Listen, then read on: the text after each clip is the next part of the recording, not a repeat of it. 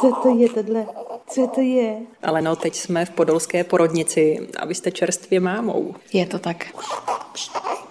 Je to pocit, který se nedá popsat. To dítě držíte v ruce a říkáte si, to je kus mě, to je krása. Teď už můžete prozradit, jak se dcera jmenuje. Je to Charlotte Anna. Latinka. Říká mi Lotinka. Šarlotka je krásný, ale Lotinka je taky hezký. Já ji mám denně v ruce, takže vím, jak vypadá. Vím, že má tmavé vlasy, Myslím si, že bude mít oči po mámě a nos má taky po mé mámě. To jsou všechno informace, které který si umím odvodit který poznám po hmatu. Nevidomá Alena se stala mámou v říjnu 2019.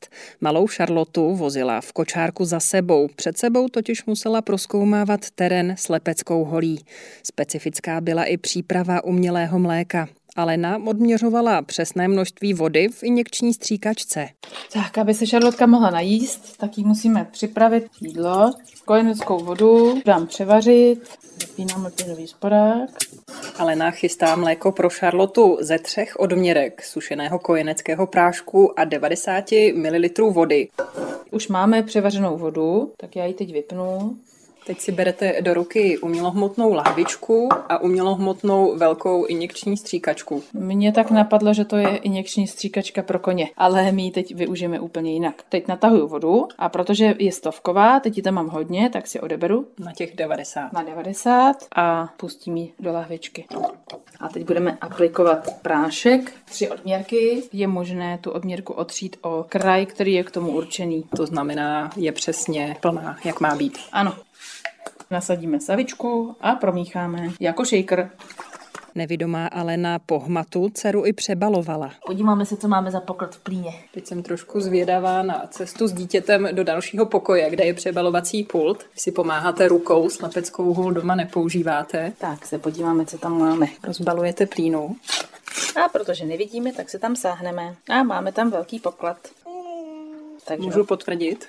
Takže otřeme, půjdeme zadeček omít. Bereme miminko.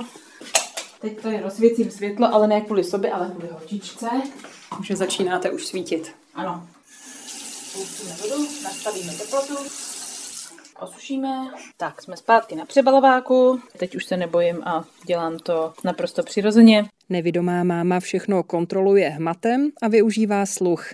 V roce 2020 se lotka začíná plazit a lést. Pro Alenu je to nová etapa. Všechno vlastně kontroluju dotekem, což Šarloce už nevadí, protože se na to zvykla. Co to máš, kočičko? Už jsi na bříšku? Tak pojď za mnou, chceš? Pojď. Jo. V říjnu 2020 Charlotta slaví první narozeniny a o něco později začíná chodit. Pojď za mnou, Zlato. Za mnou pojď, pojď. Loty, pojď. Šarlotko, kde jsi? Dubky, dubky, kdo to jde? Ahoj, ahoj, co mi neseš? Ty jsi šikulka. Takže když ji zavolám, tak zpravidla přijde, ale stane se samozřejmě, protože už je chytrá holčička, že když mají třeba spinkat nebo dělat něco, co se jí nechce, tak se buď neozve a stojí v prostřed místnosti, nebo se taky včera večer třeba stalo, že jsem mi šla uspat, nesla jsem mlíko do postele a v posteli nikdo protože holčička se sebrala a zkrátka odešla. Charlotta zkouší odrážedlo a postupně začíná chodit s maminkou na hřiště.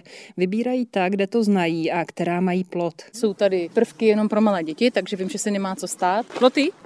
Tak, jenom pohlídáme dveře, protože Šarlotka už si dveře otvírá sama. No ty pojď se klouzat. Používej ty ruce. Tak, teďka lezeme nahoru po takové šikmé stěně. Vy pojedete spolu na skluzavce. Pojedeme spolu. Mama, pojeď. Mama, pojeď? Tak jo. Tři, dva, jedna a jeden. A jsme dole. Šťastná loty.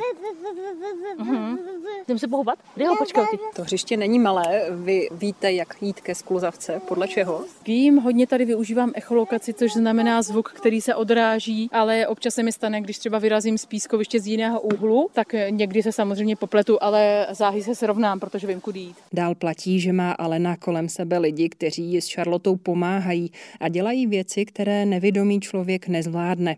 Od stříhání nechtů pokreslení. O Aleně a Šarlotě a jejich roce 2022 uslyšíte v dalších dílech časozběrného seriálu Mámou pod mě. Zítra o stěhování do jiného bytu. Veronika Hlaváčová, Radiožurnál.